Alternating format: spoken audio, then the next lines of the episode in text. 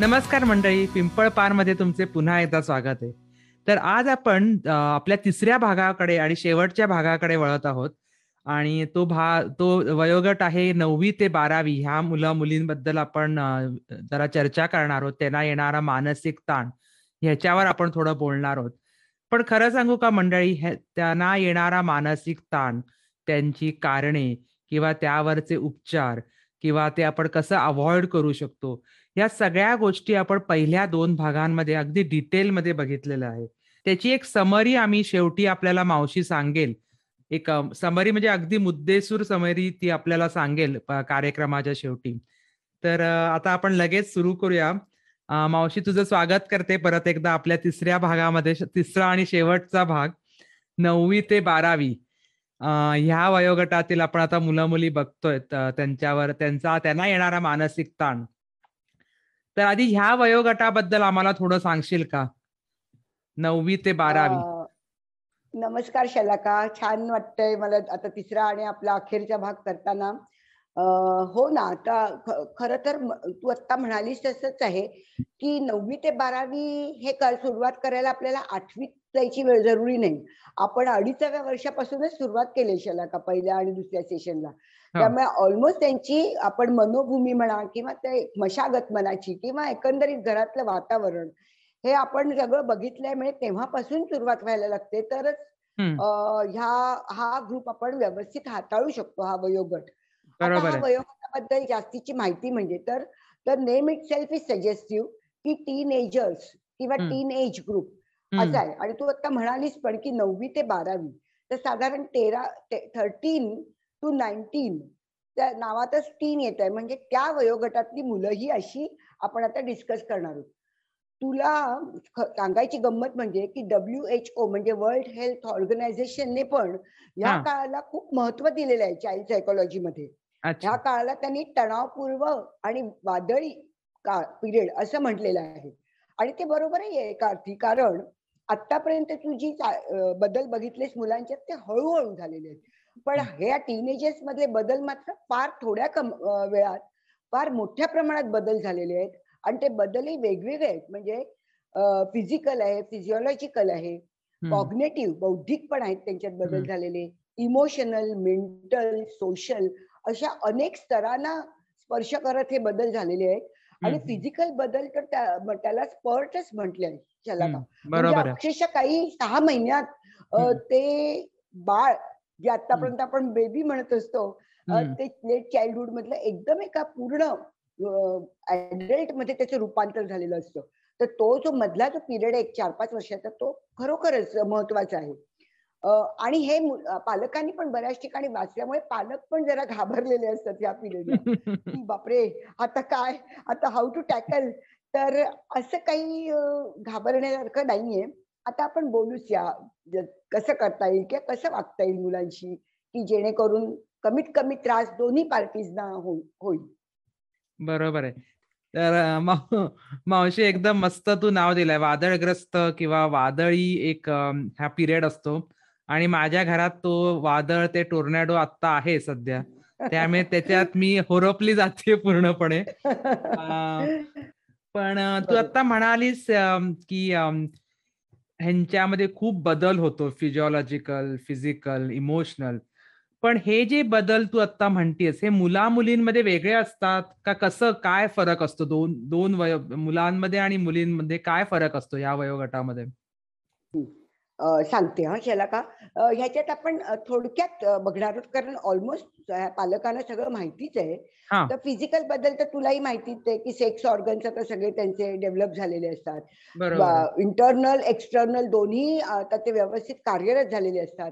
त्यांच्यामुळे त्यांच्या मनात काही एक प्रकारचे गोंधळ पण उडालेले असतात. जर डिस्कशन झाली नाही किंवा जर त्यांना आधी काही माहीत नसेल तर त्यांनाही ते कन्फ्युज स्टेट ऑफ माइंडमध्ये असतात. ऍट द सेम टाइम त्यांना त्यांच्या स्ट्रेंथ आणि विकनेसेस पण कळत असतात. कारण त्या आजूबाजूच्या जगाबरोबर त्यांची इंटरॅक्शन म्हणजे सोशल डेव्हलपमेंट पण खूप मध्ये फिरायला लागलेले असतात. त्यामुळे आतापर्यंत आई बाप आई बाबा म्हणजे द स्ट्रॉंगेस्ट असं जे असतं ते पण हळूहळू मत कमी होतं. आणि हेच खरं मूळ होतं आई वडील आणि मुलांच्यात हे होण्याचं. काय डिफरन्सेस ऑफ ओपिनियन मतभेद होण्याचे. करेक्ट आता खरं बघायला गेलंच ना तर दोघांच्या तसं अगदी लक्षात येण्यासारखं नाहीये. कारण एक तर शरीर शारीरिक बदल तर ते आहेतच. ते दिसतातच दृश्यमान असतात. पण मेंटली बघायला गेलं तर मुली थोड्या आपल्या मैत्रिणींचे जास्ती रमायला लागतात. आणि त्यांची सिक्रेट्स जी असतात ती आईच्या आईला रिव्हील करण्याच्या ऐवजी आपल्या मैत्रिणीला सांगायचं म्हणजे प्रयत्नात असतात. आणि. ह्याच काळातली मुलं त्यांना त्यांचे असतातच ग्रुप्स कारण ह्या काळात ग्रुप्स फॉर्म बन होणं हे अत्यंत महत्वाचं एक वैशिष्ट्य म्हटलंय. ऍक्च्युली तू तर बघी बघशील तर हे सगळे जे थोर पुरुष आहेत शिवाजी बाजीराव काय. अगदी सावरकर यांनी सगळ्यांनी ह्याच वयात काहीतरी भरीव नेत्रदीपक काम केलेलं आहे कारण. हा काळच तसा आहे की त्यांच्या अस्मितेला म्हणजे दोन्ही मुलगा मुलगी पण मुलं जास्ती एक्सपोजर त्यांना होतं आणि. सांघिक खेळात म्हणा किंवा ह्याच्यातही ते पुढे जातात आणि अशा काहीतरी ग्रुप्समध्ये पण काहीतरी करून दाखवण्याचं किंवा. समाजासाठी काहीतरी करून दाखवण्याची त्यांच्यात खूप इच्छा वृद्धिंगत होत असते. पण मावशी तू आता म्हणतेस की त्यांचे ग्रुप्स तयार होतात पण हे जेव्हा ग्रुप्स तयार होत असतात तर. ही अशी थोडीशी भीती नसते का आई वडिलांना की हे बरोबर ग्रुपमध्ये जातायत की नाही जातायत? तर तिकडे त्यांचा पाय घसर घसरू शकतो का या मुलांचा? अगदी अगदी अत्यंत उत्तम प्रश्न विचारलाय कारण आता आई वडिलांना कमी प्रायोरिटी आणि फ्रेंड्स पियर ग्रुपला जास्ती प्रायोरिटी मिळत असते. आणि. ते म्हणतील ते सगळं योग्य आणि आई वडील तर जरा आउटडेटेड झालेले असतात ह्या वयाच्या मुलांच्या मनात. त्यांना काय ह्यांना काय कळतंय? असं त्यांच्या मनात एक येत असतं. त्यामुळे. बाहेरच्या जगाशी एक तर संपर्क संपर्क पण वाढलेला असतो आणि सिक्रेट्स रिव्हील केल्यामुळे एक प्रकारचा जवळीक निर्माण झालेली असते. आता इथे कौशल्य असं असतं की आपलं मूळ कुठच्या ग्रुपमध्ये आहे? हे हम्म. आईचं किंवा वडिलांचं अत्यंत महत्वाचं काम होऊन पडतं पण अर्थात इथे पण जसं मी तुला पहिल्या दोन ग्रुप्समध्ये अ, प- पालकांचे एक प्रकार हो, सांगितलेले तुला सांगित तीन आठवतच प्रकार असतील. सांगितले हा. होतेस तू तीन प्रकार मी सांगितले तर काही अगदी पॅसिव्ह असतात त्यांना काहीच पडलेलं नसतं देणं घेणं तर ते तर चालणार नाही आणि काही जे दोन एक्स्ट्रीम्स असतात की बॉसी तर तसं न होता इथे सुद्धा त्यांनी तोच हे वापरला पाहिजे सुवर्ण मध्य गाठला पाहिजे हम्म. आणि अ, त्यांनी ऑथॉरिटेटिव्ह असं जे मी म्हटलंय की. डिसिप्लिन पाहिजे थोडस हातात आपल्या लगाम पाहिजे पण ऍट द सेम टाइम मित्रत्वाचं नातं असायला पाहिजे. पण ते मित्रत्वाचं नातं पण इतकंही घसरलं असता कामा नये की सगळ्याच बाबतीत त्यांनी तुम्हाला अगदीच कॅज्युअल घ्यावं मुलाने. आणि काही. भावच म्हणजे आपल्या काळात आपण बाबांना अहो बाबा म्हणत होतो. आत्ताचा मुलगा अरे बाबा करतो इथपर्यंत ठीक आहे हे मित्रत्व. पण त्याच्या पुढे जाऊन त्याच्या शब्दाला काहीतरी मान आहे हे त्याच्या मनात आई वडिलांनीच आधी ठरवलं पाहिजे ठसवलं पाहिजे आणि त्याच्यासाठी. आपण सेकंड सेशनमध्ये म्हटल्याप्रमाणे तूच मला सजेस्ट केलं होतं की ग्राउंड रूल काहीतरी. ह्या घराचे असे असे ग्राउंड रूल्स आहेत. त्याप्रमाणे आपल्याला वागायचे आणि अशा अशा प्रकारचे मित्र तुला असायला पाहिजेत हे. थोडंफार तरी तुम्ही त्याच्या बरोबर बसून. डिस्कस केलं पाहिजे शेवटी बघ आपण आपल्याकडनं मॅक्सिमम प्रयत्न करायचे मुलं पण संस्कारी असतातच तू जशी वागतेस तशीच तुझी मुली मुलगी तुला फॉलो करते पुढे आहे. येणारच या मुद्द्यावर मला माहितीये की आई वडिलांनी कसं वागलं पाहिजे. त्यांच्या. समोर कसा आदर्श असला पाहिजे हा जेव्हा तू प्रश्न विचारशील तेव्हा हे. मी थोडस आणखीन सांगेन पण आहे. आधी त्यांना आयडिया द्यायला जरुरीच आहे अगदी बरोबर आहे कारण जर तुम्ही ते तू म्हणतेस की आपण पाचवी सहावीत जर तुम्ही कसे ग्रुप फॉर्म करायचे हे त्यांच्या डोक्यात एकदा ती आयडिया क्लिअर असेल तर नववी दहावीत मग तुम्हाला एवढं त्याच्यात लक्ष घालायची गरज भासणार नाही. साधारण तुम्हालाही कळेल की काय ग्रुप्स फॉर्म होत आहेत. म्हणजे जसं आम्ही पण मोठे होत असताना आई चाच पडून बघतच होती की कोण आहेत मैत्रिणी त्या काय आडनावे मग आई वडील काय करतात? त्याचं कारणच बेसिकली ते होतं की किंवा तुला आठवत असेल तर माझी आजी खूप प्रश्न विचारायची. कोणाचं काय तर कुठून आलीस तू कुठची आहेस मग आजी आजोबा कोणत्या गावाचे आहेत? तर ह्या सगळ्या गोष्टी फक्त बहीण भावंड हा मित्र माहिती काढण्याचाच हेतू. असायचा. की काय. चाललंय ते एका दृष्टीने. तर म्हणजे हे अगदी बरोबर आहे. तुझं भोजकपणा वाटतो काय कधी कधी हा भोजकपणा मुलांना वाटू शकतो. काय आजी आणि आई नको ते विचारतात. पण ते लोक बघत असतात की कधी कधी आजीनी विचारलेले प्रश्न एवढे लागत नाहीत मनाला. तेच प्रश्न. आई वडिलांनी विचारले की ते बोचतात. तर ते. थोडस तिसऱ्या माणसाने ती माहिती काढून आपल्या आई वडिलांपर्यंत पोहोचवण्याचं काम आजी आजोबांनी हळूच केलं तरी चालेल. हा. हा तर ते आता पण ह्या वयोगटात आता परत तेच की मुलं मुली नववी दहावी अकरावी पालकांनी काय करायला पाहिजे? किती पुढे किंवा किती स्ट्रिक्ट परत प्रश्न सेम असेल मंडळी पण थोडासा थोडासा हो. ह्याच्यात आपल्याला डिप्लोमॅटिकली बहुतेक करून वागावं जास्त लागणार आहे असं मला आता एक्झाम माझ्या करंट सिच्युएशन वरनं तरी नक्कीच वाटतंय. पण तुझं काय म्हणणं आहे मावशी? खरंच आहे शैला का की हे तू आता म्हणतेस तसं परत परत आपण पालकांनी कसं बघितलं पाहिजे वगैरे सारखं म्हणतोय.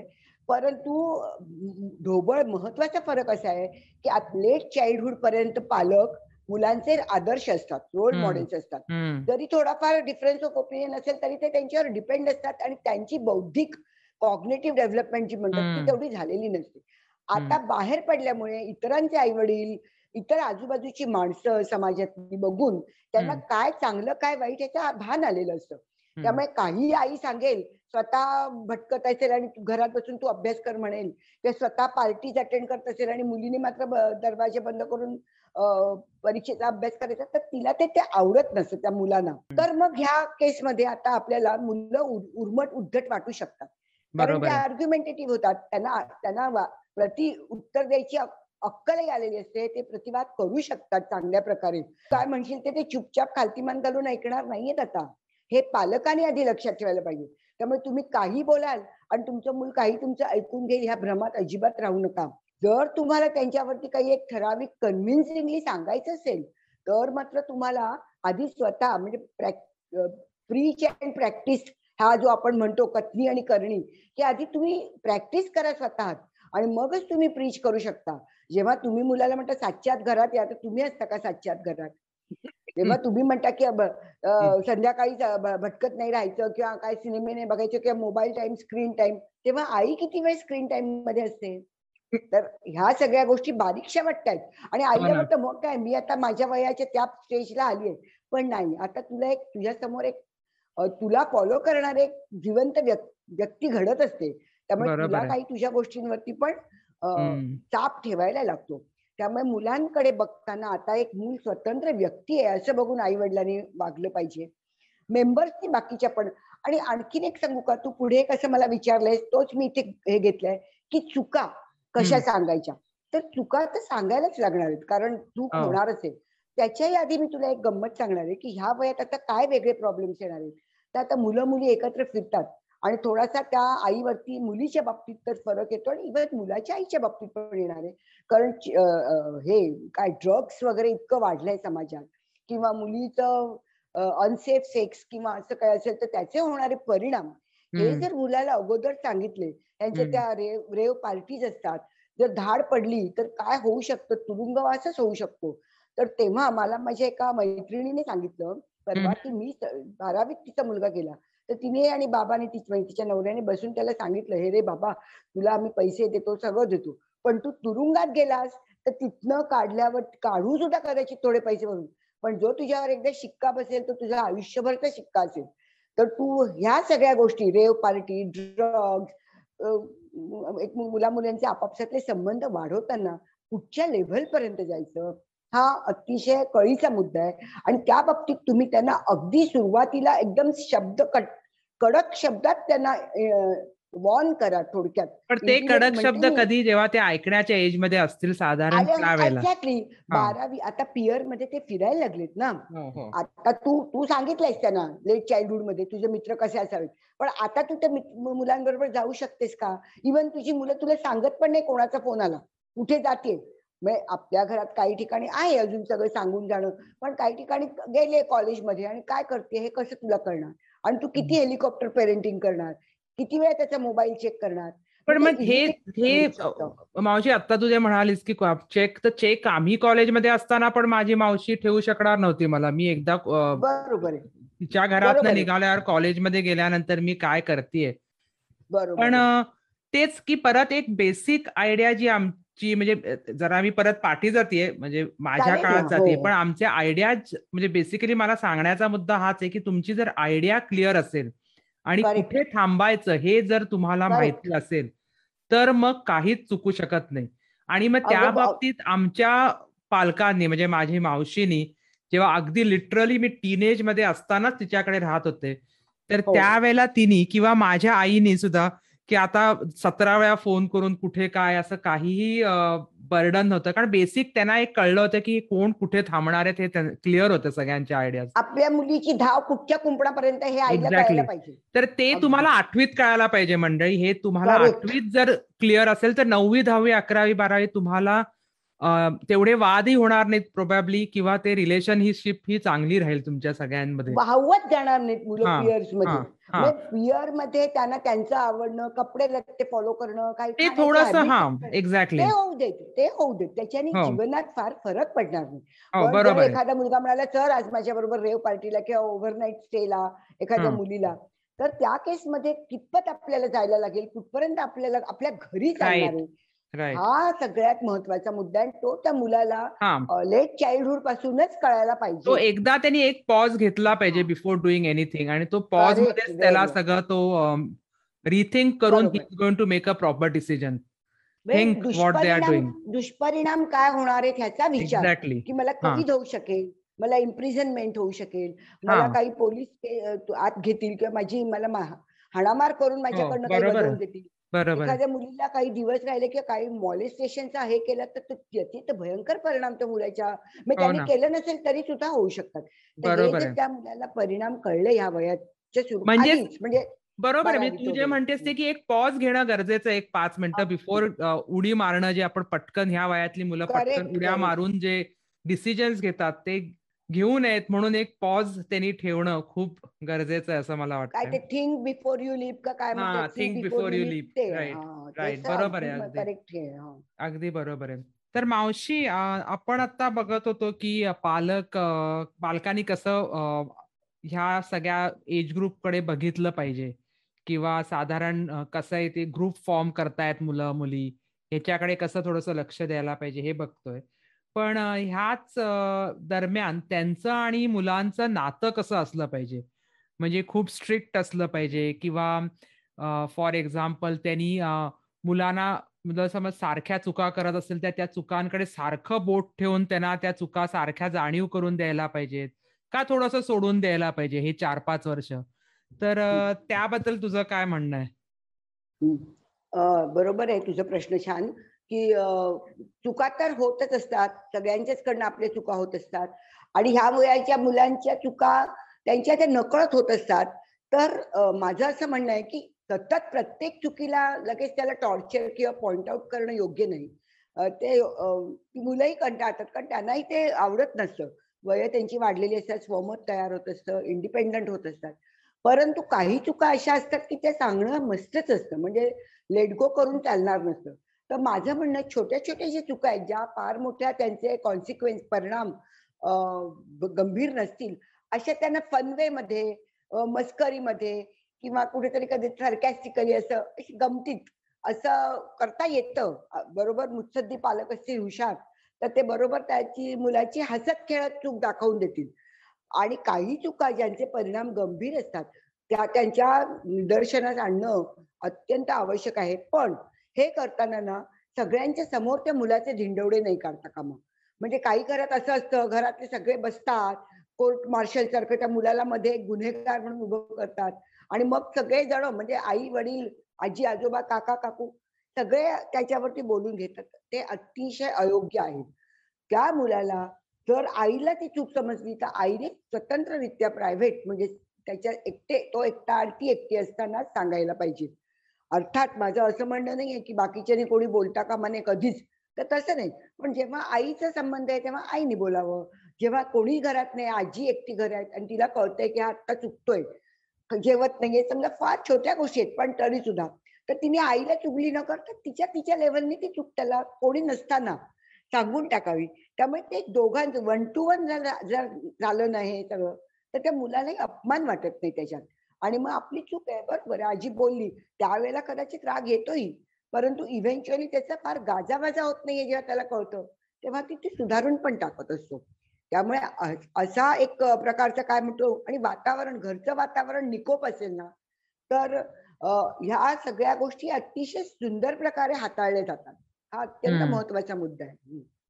पण जर असं आपण सांगत असू आपल्या मुलांना किंवा त्यांच्या चुका दाखवून सांगत असू तरी सुद्धा कधी कधी त्यांना त्या पटत नाहीत किंवा घरात चिडचिड होते किंवा मग आई मुलाला काहीतरी किंवा मुलीला सांगणार मग ती मुलगी चिडणार मग घरातलं वातावरण गडूळ होणार.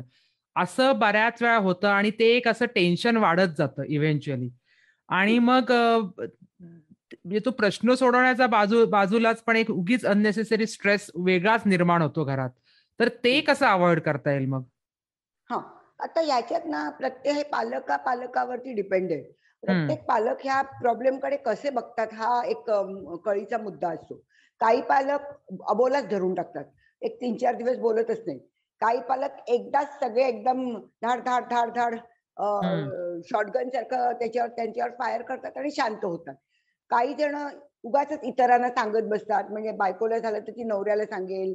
आजीला झालं तर आजी परत सुनेला सांगते. म्हणजे उगाच त्याचं वाढवायच्याकडे कल असतो. तर माझं म्हणणं ज्या घरात जसं वातावरण असेल म्हणजे आता त्या मुलाला आईच्या ओरडण्याची सवयच असेल तर थोडंफार तसं त्यांनी तिने केलं. पण एक ऐशाला का रात गई बात गई हे ठेवायला लागतं. म्हणजे काय की उगाच असं हे उद्यावरती नाही न्यायचं. असं आजच संपवून टाकायचं. एक दुसऱ्या दिवशी नव्याने भांडा. परंतु कालचा उगाळून काढायचं नाही म्हणजे ते मुला आणि आईच्या बाबतीत पण व्हायला पाहिजे की असं उद्या पर उद्या परत तो चुकणार आहे परत काहीतरी वेगळं सांगायला लागणार आहे. पण असं तू तेव्हा केलंस वगैरे ते मुलांना जास्ती आवडत नाही. असा माझा अनुभव आहे स्वतः शिक्षिका असताना. हो हो काही ना बात टीचर किंवा मम्मी असं एकंदरीत बोलले जातं. हँडल वेगळ्या वेगळ्या प्रकारे करायला लागेल तुम्हाला. आणि दुसरं म्हणजे डिप्लोमॅटिकली म्हणजे एकदम नाजूकपणे ते सॉल्व्ह करणं खूपच गरजेचं आहे. कारण हल्ली सगळ्यांकडे एवढी व्होकॅबलरी आली आहे ना या मुलांकडे. हो, हो. भांडण्यासाठी म्हणा किंवा आई वडिलांच्या अगेन्स्ट असं नाही. म्हणजे पूर्वी एवढं व्हायचं नाही. पण हल्लीची मुलं लगेच आरेला कारे करून वाद घालायला तयार असतात. ठेवलंय करून त्यांना. नाही पण लॉजिकली वाद घालू शकतात ते. तेवढे हुशार झाली ती. तुम्ही घालत होतात लॉजिकली तेव्हा. पण तुमची हिंमत नव्हती शामत नव्हती. कारण आई आईच होती. आई मैत्रीण नव्हती. ते पण बरोबर आहे. हा एक हा महत्त्वाचा मुद्दा आहे की आता ते रिलेशनशिप गॅप थोडी कमी झाल्यामुळे सगळेच एकमेकांना बोलायला तयार असतात. कॅज्युअल ऑफिसमध्ये पण सर बीर कुठे म्हणतात? सरांना बॉसला पण अरे पुरेच म्हणतात. त्यामुळे एकंदरीत वातावरणात बदल आहे तो तुम्हाला ऍक्सेप्ट करायला हवा आणि त्याचाच फायदा घेऊन काहीतरी गोष्टी पुढे करायला लागेल. बरोबर आहे. बरोबर आहे. आता मला असं विचारायचं की आता आपण मेंटल स्ट्रेस म्हणतोय हा विषय किंवा हा प्रश्न मी बऱ्याच वेळा विचारलाय तुला पहिल्या भागात दुसऱ्या भागात. तरी मी हा तिसऱ्यांदा तुला आता प्रश्न विचारते की तो हो की ह्या वयातल्या म्हणजे नववी वॉट एव्हर टीनेज सुरू झाल्यापासून ह्या मुलांना जर मेंटल स्ट्रेस आला तर त्याचे दुष्परिणाम काय होतील? म्हणजे असं काय काय घडू शकतं मेंटल स्ट्रेस स्पेसिफिकली ह्या एज ग्रुपसाठी मला सांग. कारण लहान मुलांचं आपण बघितलंय तर स्पेसिफिकली ते काय काय त्याचे साईड इफेक्ट काइंड ऑफ असू शकतात. तर त्याबद्दल थोडस मला सांग. अगदी हे तू छान विचारतेस आणि हा अगदी तू प्रत्येक सेशनमध्ये मला हे मेंटल स्ट्रेस वरती जोर दिलाय पण आपल्या मुळात कार्यक्रमाचं नावच ते आहे ना की वेगवेगळ्या वयोगटात गटातील मुलांवरती आलेले परिणाम मानसिक परिणाम ताणाचे. तर छोट्या वयात असताना अगदी लेट चाइल्डहुड पर्यंत सुद्धा घरातच असतात मुलं. किती म्हटलं तरी त्यांना आई वडिलांचा पगडा आजी आजोबांचं प्रेम काहीतरी सगळं त्यांच्या त्या एका शिल्डमध्ये प्रोटेक्टेड एरियात ते वावरत असतात. आता काय परिस्थिती झाली शेला का ते बाहेर पडलेत. त्यामुळे पीर प्रेशर त्यांना आणि मुलं त्यांचे मित्र त्यांना सपोर्ट करत असतात. कधी कधी तर त्याला त्याला हे पण करत असतात. प्रभोकेट करत असतात. अरे चुकलंय तुझ्या बाबांचं चुकलंय तुझ्या आईचं. मुलाला काही थोडस तेच हवं असतं की आपण बरोबर होते कोणतरी सांगायला. त्यामुळे आत्ताचा मेंटल स्ट्रेस हा अत्यंत घातक होऊ शकतो. आत्ताचा किंवा ह्या काळातला पण तू म्हणू शकतेस या काळातला याच काळातला हो. टीनेजर्स आय मीन तर ह्याच हा ह्या मेंटल स्ट्रेसचे परिणाम कधी कधी गंभीर होतात. नव्वद टक्के मुलं ना ह्यातनं बाहेर पडतात सही सलामत. म्हणजे अभ्यासकांनी पण असं म्हटलंय ज्यांनी ह्याचा स्टडी केलाय की मुलं हळूहळू त्याच्यावरती ओव्हरकम करत राहतात. मग त्यांना कळत असतं त्यांची त्यांची द्विधा होत असते मनाची कुतरोड होत असते की हे बरोबर का ते बरोबर? परंतु नव्वद टक्के मुलं घरात जर निकोप वातावरण असेल आणि आई वडिलांशी योग्य संभाषण हे मी परत परत सांगते की संवाद जर होत असेल तर त्या ते सॉर्ट आउट करतात. तेवढे ते स्मार्ट होतात ओव्हर द पिरियड एक तर बुद्धीची पण त्यांची वाढ झालेली असते चूक काय बरोबर काय ह्याचा त्यांना अंदाज आलेला असतो.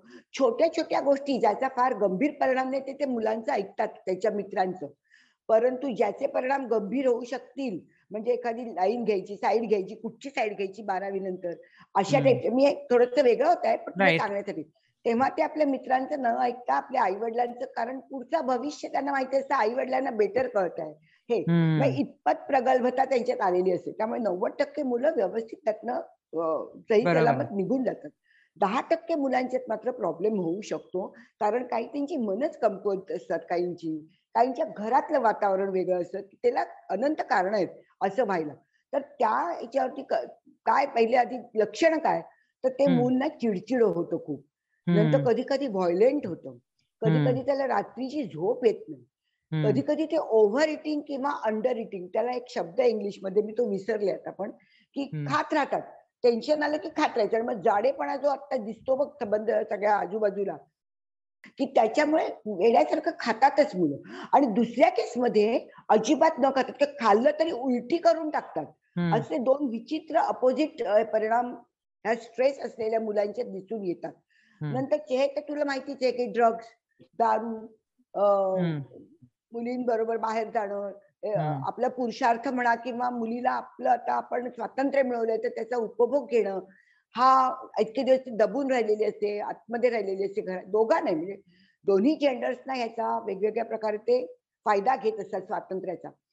हे. सगळं त्या मुलांच्या थोड्याफार प्रमाणात दिसायला लागतं. अगदी आपल्या साध्या मुलांच्यात पण दिसतात पण ते ओव्हरकम करतात. पहिल्या सिगरेटचा झुरका घेताना कदाचित ते घेतील मित्राचा हे घेऊन मित्राचा प्रभाव पण पुढे त्यांना कळतं की आपण कितपत लांब जायचंय. आता ही साधी सिगरेट ओढली पण आपण गुटख्याची किंवा ती चरसची सिगरेट कधी थांबून घ्यायची नाही हे कळतं. पण काहींना ते कळत नाही कारण त्याच्या कारण अनेक आहेत. तर हे असे प्रॉब्लेम्स होऊ शकतात आणि त्याचे त्यांच्या आयुष्यावरती गंभीर परिणाम होऊ शकतात. त्यामुळे हा. प्रॉब्लेम अगदी डेलिकेटली आणि सिरियसली हाताळला पाहिजे. बरोबर आहे. बरोबर आहे तुझं की हे म्हणजे त्याच्यामध्ये डिप्रेशनमध्ये जाणं किंवा ड्रग्स किंवा हे गोष्टीकडे एक्सपोजर त्यांचं वाढलेलं असतं ह्या एज ग्रुपमध्ये. कम्पॅरेटिव्हली मागचा जो आपण मागचा जो एज ग्रुप बघितला होता त्यापेक्षा. त्यामुळे ते लक्ष ठेवणं म्हणजे आपण जसं म्हटलंय तसं की जर पाचवी सहावी आठवीत जर तुम्ही मुलांना थोडंसं नीट तयार केलं तर मग एखाद्या वेळेस असं होणार नाही ड्रग्स किंवा ह्या ह्याच्यामध्ये. किंवा असंही होतं काही ठिकाणी मावशी असंही बघितलं गेलंय की मुलं एकलकोंडे काइंड ऑफ स्वतःला करून घेतात. म्हणजे फ्रेंड्स बनवायचे नाहीत. म्हणजे स्वतःबद्दल. त्यांना आयदर एक कॉन्फिडन्स नसतो म्हणून असेल ते पण कॉम्प्लेक्स असतो म्हणा किंवा काही फ्रेंड्स नसतात घरातल्या घरातच राहायचं आणि आई वडील ह्यांनाच जास्त धरून ठेवायचं. तर तसं जर होत असेल तर दॅट इज म्हणजे टोटली रॉंग असं मला थोडंसं वाटतंय. कारण मित्रमैत्रिणी त्यांना असलेच पाहिजेत आणि थोडेफार आणि म्हणजे इनफॅक्ट मी म्हणेन की जर आई वडिलांना जास्त चिटकून बसले असेल तर ते ऍबनॉर्मल आहे. नॉर्मल हो, हेच. बिहेवियर आहे. की जर तुमच्याशी थोडेसे वाद घालतायत ते भांडतायत. दिस इज हा this is a normal kind of a behaviour which should happen right हा. की त्यांनी त्यांचं मत मांडणं आणि भांडणं आणि चिडचिड करणं आणि त्रागा करणं हे थोड्याफार प्रमाणात व्हायलाच पाहिजे. तर ते are. Going through a normal teenage zone किंवा त्या ह्याच्यात. हा. तर हे कारण मनात ठेवून पॉइंट नाहीये ते बाहेर काढणं खूप गरजेचं आहे. हो. तुला एक इंटरप्ट करते एक मुद्दा. मगाशी आपल्या बोलता बोलता माझा सुटलाय की हे जी तू आता म्हणतेस ना पालकांची असावी इंटरॅक्शन पण मुलं बरोबरच्या मुलांच्यात ते जे कम्फर्टेबल असायला पाहिजे तसे पाहिजे पण ऍट द सेम टाइम. संध्याकाळची बघ वेळ असते कधी कधी. कधी कधी आता आजकाल मुलं बिझी असतात बरीचशी मुलं ते बाकी बोलतात आणि एकमेकांशी इंटरॅक्ट होतात पण एक संध्याकाळी. सातच्या नंतर म्हणा किंवा आपण सातच्या आत घरात हे फ्रेजच झाले त्याच्यामुळे तर तेव्हा जर तुमची मुलं घरी असतील आणि तुम्ही घरात नसाल पालक तर पण एक कधी कधी हा प्रॉब्लेम होऊ शकतो क्रिएट होऊ शकतो कारण मग ते मुलं अगदी एकल कोंड होऊन जातं. आई पण घरात नाही बाबा पण घरात नाही. तर तु- ती पण जर वेळ जमली तुम्हाला कारण मला माहिती आजकालच्या आया पण बिझी आहेत. तर अवॉइड करता येईल का बघा? किंवा ते कुठे तेव्हा एंगेज करता येईल का त्या मुलांना? हेही बघा हम्म, हम्म. नाही ते अगदी त्यावेळेला ना थोडंसं काय होतं दिवसभराचा स्ट्रेसही आलेला असतो मुलांना. आणि खरा विषय तर एवढा मोठाही नसतो पण कशाचं तरी ते टेन्शन घेतात. आणि थोडंसं लो होता किंवा ती वेळच Correct. तरी तशी असते तर त्यावेळेला. त्यांना पेपअप करण्यासाठी आई वडील किंवा जरी अगदी बोलला नाही तरी घरात कोणतरी चालतंय फिरतंय कसले तरी आवाज होत ह्याच्यानी पण लोक. मुलं डायव्हर्ट. होतात एकदम शांतता असते संध्याकाळची ती ब्रेक करायचा प्रयत्न करा शक्यतो. करेक्ट काहीतरी वेगळा विषय काढून. हो. हो. म्हणजे असं काहीतरी वेगळा विषय काढून तो ती वेळ डायव्हर्ट करायचा प्रयत्न करा जेणेकरून ते एक- परत त्या सर्कलमध्ये अडकणार नाहीत ते. करेक्ट आणि शांतपणे रात्री ते झोपायला जातील. राईट बरोबर आहे. अगदी तुझं. त्यामुळे ह्या काही सिमटम्सकडे आपण सगळ्यांनी लक्ष ठेवायला पाहिजे की काय मुलं किंवा किती वेळ रूममध्ये बसतायत. किंवा काय असं काही पॅटर्न आहे का की ह्याच वेळेला ते रूममध्ये जात आहेत तर ह्या पॅटर्नकडे पण थोडस आपण. सगळ्यांनी किंवा रोज संध्याकाळी आठ ते नऊच तो बाहेर जातोय. मग तीच वेळ का जातोय? एक साधारण तुम्हाला ते चाचपडून बघायला पाहिजे. हा. सस्पिशियस काही वाटलं तर थोडं लक्ष ठेवा. हा म्हणजे अगदी स्पाईंग नाही करायचंय पण समज टिपिकल होत असेल काही तर मग त्याच्याकडे लक्ष देणं हा बिहेवियरल पॅटर्न थोडासा अभ्यास करायला लागणारच जर काही प्रॉब्लेमॅटिक रेग्युलर केसच्या मुलांच्यात नकोच हे करायला. हे म्हणजे ऐंशी नव्वद टक्के बहुतेक करून नाही येणार हा प्रॉब्लेम पण जर असं काही पॅटर्न दिसत असेल तर मग ते आपल्याला लक्षात ठेवायला पाहिजे. तर मावशी असं जर आपल्याला पॅटर्न दिसला किंवा असं जर वाटतंय की एखादं मूल खरंच मेंटल स्ट्रेस मध्ये गेलाय हा परत रिपीटेड क्वेश्चन आहे मंडळी. हो हो. पण सायकॅट्रिस्ट किंवा डॉक्टरकडे जायलाच पाहिजे का नाही जायला पाहिजे? किंवा अवॉइड करता येईल का? अ, शलाका आज? नाही. माझं असं ह्या बाबतीतलं मत असं आहे की जर सर्दी झाली तर आपण डॉक्टरकडे जातो ना. हो. चार पाच हा एक दोन दिवस औषध घेशील पण पुढे आजार पण आलं की आपण डॉक्टरकडे जातोच की नाही. हो. हाड मोडलं तर हाडाच्या डॉक्टरकडे जातो. डोळे बिघडले असतील तर डोळ्याच्या डॉक्टरकडे जातो.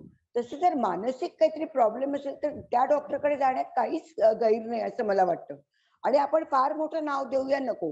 म्हणजे अगदी सायकियाट्रिस्ट म्हणूया नको. पण काउन्सिलर तर सुरुवातीला चालूच शकतो की नाही. कारण त्या काउन्सिलरला त्याच प्रकारची हजार मुलं त्यांनी बघितलेली असतात ट्रीट केलेली असतात.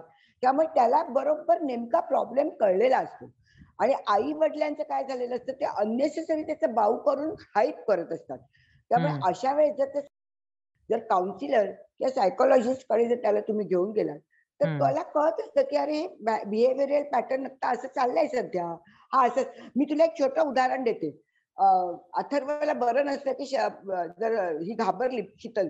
तर डॉक्टरना फोन केला ना तर डॉक्टर काका म्हणतात तुझे बाबा हा? की काही नाही अगं ऐंशी पेशंट मी आज असेच बघितले की मग आम्ही एकदम रिलॅक्स होतो. कारण. आमचंच काहीतरी मोठं असतं जे आम्हाला वाटत असतं ते पॅसिफाय होतं. तर तसं काउन्सिलर किंवा सायकोलॉजिस्ट जर त्यांनी सांगितलं की ठीक आहे अशी आजकाल दिसून येते खरीच लोक मुलांच्यात ती अशी पद्धत. तर आपणही तेवढं त्याचं बाऊ नाही करणार आणि तो. बरोबर त्याला योग्य ठिकाणी समजावून सांगून इव्हन कधी कधी मेडि औषधाची पण जरुरी नसते नुसतं बोलूनच बरेचसे प्रॉब्लेम सॉल्व्ह होतात आणि मुलगा आपल्याशी बोलायला काचकूच करतो ते त्या काउन्सिलरला बरोबर सांगून नाही आता. तिथेच मला तुला विचारायचं की ती मुलं पण यायला तयार पाहिजेत ना काउन्सिलरकडे कारण त्यांचंही डोकं बरोबर चालू. असतं हल्ली तर सगळे गुगल सर्च करतात की बरोबर. व्हॉट. एव्हर आपण हल्ली पूर्वी हे नव्हतं. पूर्वी आई म्हणायची काउन्सिलरकडे जाऊया तर आपण जायचो. तर मुलांना सुद्धा आई वडिलांनी तसं तयार करायला पाहिजे घेऊन जाण्यासाठी. हो हो. बरोबर आहे. आणि मुलाला मग ते समजावायला पाहिजे की आणि मग हेच आता मी उदाहरण दिलं तसं की अरे आपण डॉक्टरांच्याकडे जातोच की नाही? तुला हो ना. लवकर बरं वाटायला हवं असेल तर. मग असं काहीतरी आणि हे ह्या सगळ्याच्या पाठी परत परत चला का संवाद? कारण आई वडिलांची त्यांचा रॅपो चांगला असेल तरच ते त्यांचं ऐकणार आहेत. नाहीतर नाही. कधीच आतापर्यंत आई बोलली नाही. आणि आता डॉक्टरकडे घेऊन मला मला वेडच ठरवलंय. असंच वाटण्याची जास्त शक्यता आहे ना. मुलाच्या. म्हणजे ते परत आपण तू म्हणतो सगळं तेच तेच होतंय सगळं की तुम्ही लहानपणापासून तो संवाद किंवा तसंच ते रिलेशनशिप डेव्हलप करा. हा. आणि आता जर तुमची अकरावी बारावीत मुलं असतील तर ट्राय करा but it is little bit late असं मी म्हणेन. तर मावशी खूप छान झालेत. आपण मुद्देसूर ह्या एपिसोडमध्ये बोलणार होतो असं आपण पहिल्यांदाच म्हटलं होतं. कारण अगदी चार पाच महत्त्वाचे प्रश्न होते जे आम्हाला प्रामुख्याने मांडायचे होते ह्या एपिसोडमध्ये. आणि आता आपण जसं म्हटलं होतं, की मावशी आपल्याला एक समरी किंवा एक कॉम्प्रिहेन्सिव्ह त्याचे पॉइंट सांगणार आहेत. पण त्याआधी थोडंसं मला हे सांगायचं आहे, की मावशीनी ह्या तिन्ही एपिसोडसाठी साठी खरंच खूप कष्ट करून तिने नोट्स काढून त्याची तयारी केली होती. कारण तिने मध्ये तो एक कोर्स पण केला होता चाइल्ड सायकॉलॉजीचा.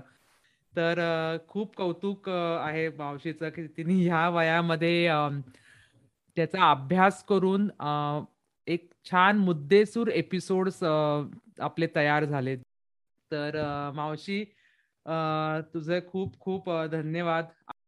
आणि आता तू आता तू समरी वाचून दाखवू शकतेस आपल्या श्रोत्यांना. कशाला का आभार मानून किंवा असं काही धन्यवाद म्हणून आपल्याला हा फॉर्मल प्रोग्राम नाहीच करायचा होता गं आणि किती छान आधी पण आपल्या डोक्यात होतं सरां यांची मदत घेऊन, काकांची मदत घेऊन. पण हो. एनिवेज मी माझ्याकडनं शक्य तितकं बघ आपल्याला असलेल्या ज्ञानाचा जास्तीत जास्त लोकांना फायदा. व्हावा असं हो, वाटतं हो. म्हणून आणि कोइन्सिडेंटली तो कोर्स झाला होता. त्याचा मी. फायदा आणि. शिक्षकाच्या तर दृष्टिकोनातनं म्हणजे आधी पालक आणि शिक्षक हेच त्या मुलाच्या जास्त जवळ असतात. नंतर. सायकॉलॉजिस्ट किंवा बाकीची लोकं येतात. येतात. सायकॉलॉजिस्ट लागत नाहीत मावशी. लगेच अजिबातच नाही. लागत. हो, बरोबर आहे. आणि त्यामुळे त्यामुळेच तर आपण हा तू कार्यक्रम आखला. जेव्हा तुझं कार्यक्रमाचं स्वरूप मला सांगितलं होतं सुरुवातीला, तेव्हा मी म्हटलं खरंच ह्याचीच जास्ती जरुरी आहे. म्हणजे पुढपर्यंत न्यायचंच नाही. निप इन द बड असे जे आपण एक शब्दप्रयोग करतो तसाच असतो हा प्रकार. तर आता. आपण समरीकडे येऊया. हो, तर. ह्या 3 अ, एपिसोड्समधनं आपण काय बघितलं शलाका? तर मुलं नुसते जन्म देऊन पुरत नाहीत. तर त्यांना हे घडवायलाच लागतं.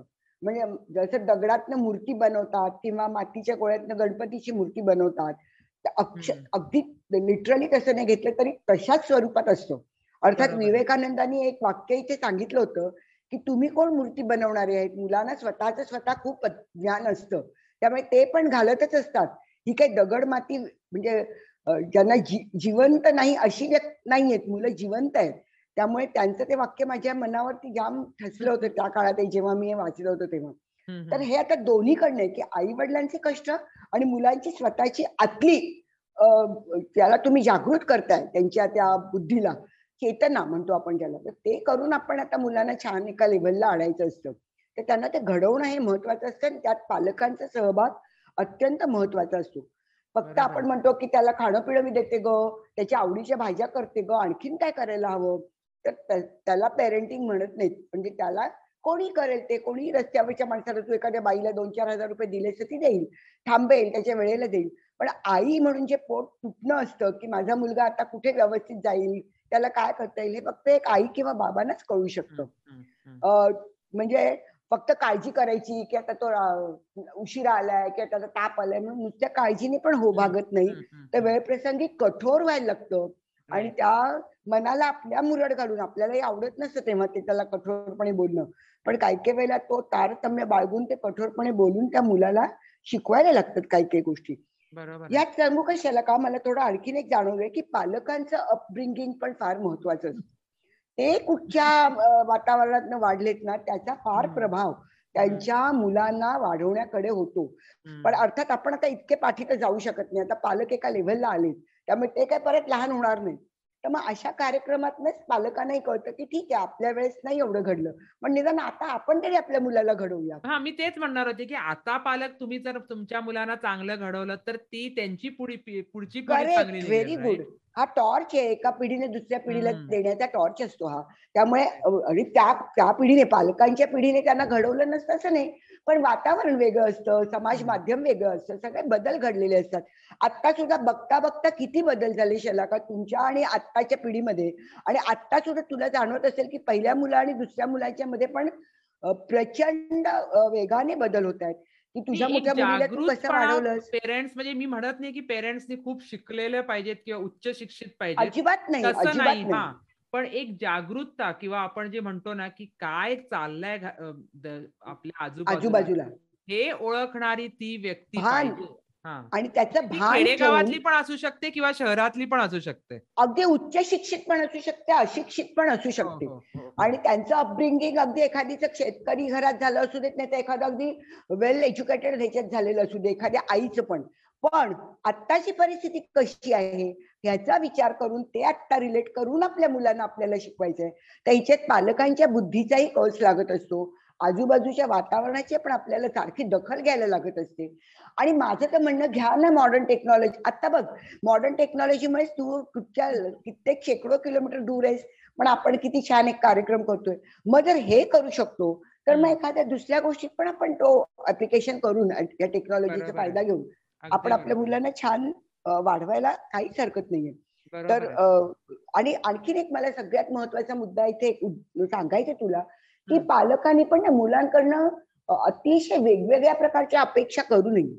एक थोड्या ऑफकोर्स एका ठराविक लेव्हलवरनं दुसऱ्या लेव्हलवरती जायलाच लागणार आहे. म्हणजे असं नाही म्हणून टाकणार साठ टक्केचा मुलगा आहे त्याला काय आता मी करणार? किंवा नव्वद टक्क्याचं आहे त्याने अमुक तमुक व्हावं.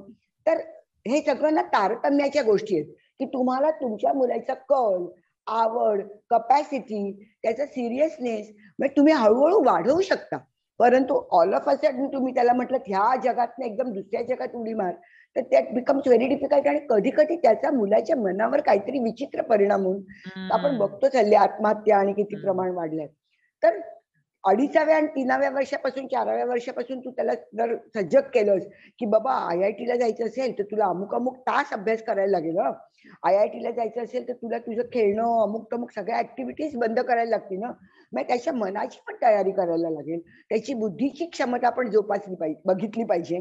वाढवायची पण एका सर्टन लेवल नंतर काही गोष्टी नाही. वाढू शकत. आणि हे आई वडिलांना बरोबर कळत असतं की आपण स्वतः आईच कुठच्या लेवलची हे कळत असतं ना.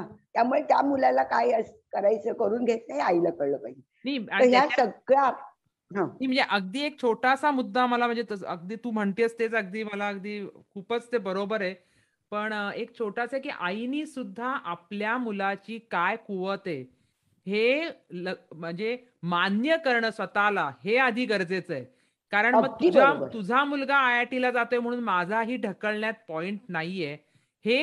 प्लीज करू नका म्हणजे हे आधी बंद. करा आणि. ते तुम्ही मान्य करा ऍज अ पेरेंट की आप- नाही बाबा माझा मूल वेगळं आहे आणि माझ्या जरी सख्या बहिणीचं मूल असलं तरी ते वेगळं आहे दोन मुलं. वेगळी आहेत अगं एकाच घरातली दोन मुलं वेगळी आहेत हो हो सख्खा. भाऊ बहिणीत पण वेगवेगळं हे आलेले असतात आणि मी तर तुला पुढे जाऊन म्हणते बुद्धीच्या इतक्या वेगळ्या हो, एक प्रकार आपण शोधले आहेत तर जरुरी आता कोणतो अमजद अली खान म्हणा किंवा झाकीर हुसेन काय यांना काय बुद्धी नाही का त्या क्षेत्रात त्या टॉपला जाणं म्हणजे ही एक प्रकारची ट्रिमेंडस बुद्धी आहे अर्थात मी म्हणून म्हण असं नाही म्हणत आई आई म्हणायची की सगळं व्हायचा. असेल तरी चालेल चांभार हो पण एकदम हाय लेवलचा व्हायला अगदी. बरोबर बोललीस. तू की भाऊ आपल्या भाऊ आजोबा म्हणायचे की. केर काढलास तरी विचारलं पाहिजे की कुणी केर काढला इतकं ते. मला सांगायचं मी एका क्षेत्रात जशी तिथे टॉपला जा आणि आता क्षेत्र पण उपलब्ध आहेत अगं इतके वेगवेगळे अव्हेन्यूज आहेत त्यामुळे तुम्ही ते पूर्वीचा I I T engineer doctor या ज्या काही उतरंडी आपल्या समाजाने तेव्हा एकेकाळी करून ठेवलं त्या आता नाही आहेत तर तुम्ही पण आपल्या मुलाचं आणि टेक्नॉलॉजी इतकी वाढली की मुलाची काय लायकी आहे क- आपण त्या कुठच्या त्या परीक्षांमुळे घेऊ शकतो की त्यांच्या बुद्धीची ऑन्टरप्रिनरशिप किती आहेत हल्ली? छोटी छोटी. ऑन्टरप्रिनर्स पण किती पुढे जातात? छोटे छोटे हो, धंदे हो, सुरू हो हो. बिझनेसमॅन वगैरे बिझनेस. काय? तुम्हाला फक्त त्याच्यात सातत्य कन्सिस्टन्सी डिटर्मिनेशन कष्ट या मुद्दा सगळ्या गोष्टी पाहिजे. पाहिजेत. थ्री डीज म्हणतो ना तर डेडिकेशन डिवोशन आणि डिटर्मिनेशन ते पाहिजे. सगळं पाहिजे तरच तुम्ही त्याच्यातनं त्याच्यात थोडं म्हणजे ते पुढे जाऊन ते सुद्धा यश लगेच नाही मिळणार. आहे नाही त्याला सुद्धा. भरपूर वेळ जावा लागतो. आपले आयुष्य घालवतात लोक तेव्हा अगं रामायण आणि महाभारतात पण सांगितलंय ना वनवास आहेच सगळ्यांच्या नशिबाला. हो, हो. बारा आणि चौदा आणि पंधरा वर्षाचे वनवास झाल्यावरतीच पुढे ते जाऊन राजे झालेत. राजे असून ते वनवाळी भटकत होते. तर आपण तर कॉमन माणसं आहोत. हो तर मला असं इथे आता ह्या नोटवरती थांबवा असं वाटतं की तुमची मुलं एक युनिक व्यक्तिमत्व आहेत. त्या व्यक्तिमत्वाचा तुम्ही छान अभ्यास करताच आहात. त्याचा चांगला त्यांच्या डोक्याचा वापर करून त्यांना योग्य दिशेला नेण्याचं काम न चिडता आपण चिडतो त्याच्यात चूक पण नाहीये कारण सगळेजण त्रस्त असतात आजकालचे जगात पण शक्यतो जितका जास्तीत जास्त प्रयत्न करून कारण तुमचं मूल तुमच्या एकट्याच आहे. त्यामुळे त्याला पुढे नेण्याचं काम तुम्ही ऍज अ पेरेंट्स केलं पाहिजे. वा वा. खरंच मस्त. आता आता खरंच शेवट झालाय आपल्या ह्या कार्यक्रमाचा आणि चांगला केलायस मावशी. खूपच छान आम्हाला तू थोडक्यात त्याची समरी तीन भागाची एक छान अशी इन्स्पायरिंग थोडीशी इमोशनल थोडीशी कडक असं सगळं त्याच्यात सगळे रस आलेत त्या समरीमध्ये. म्हणजे आपण परत भेटणारच आहोत नवीन एक एपिसोड घेऊन. पण जरा एक ब्रेक घेणार आहे दोन तीन महिन्याचा.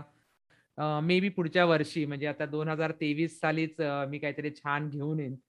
त्यांना काही डाऊट्स असतील शलाका तरी विचारू शकतील ते मला.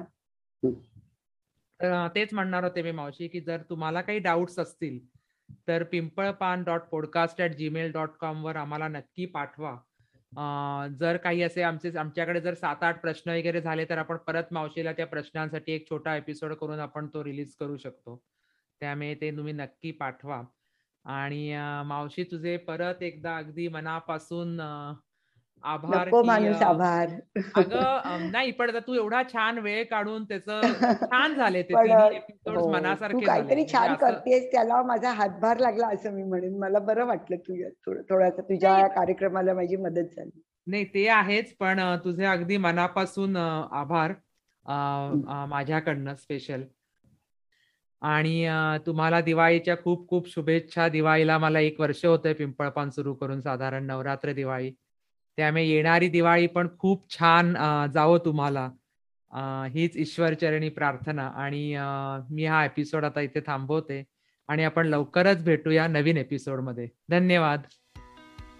धन्यवाद शलाकार सर्वांना happy Diwali happy Navratri. Thank you thank you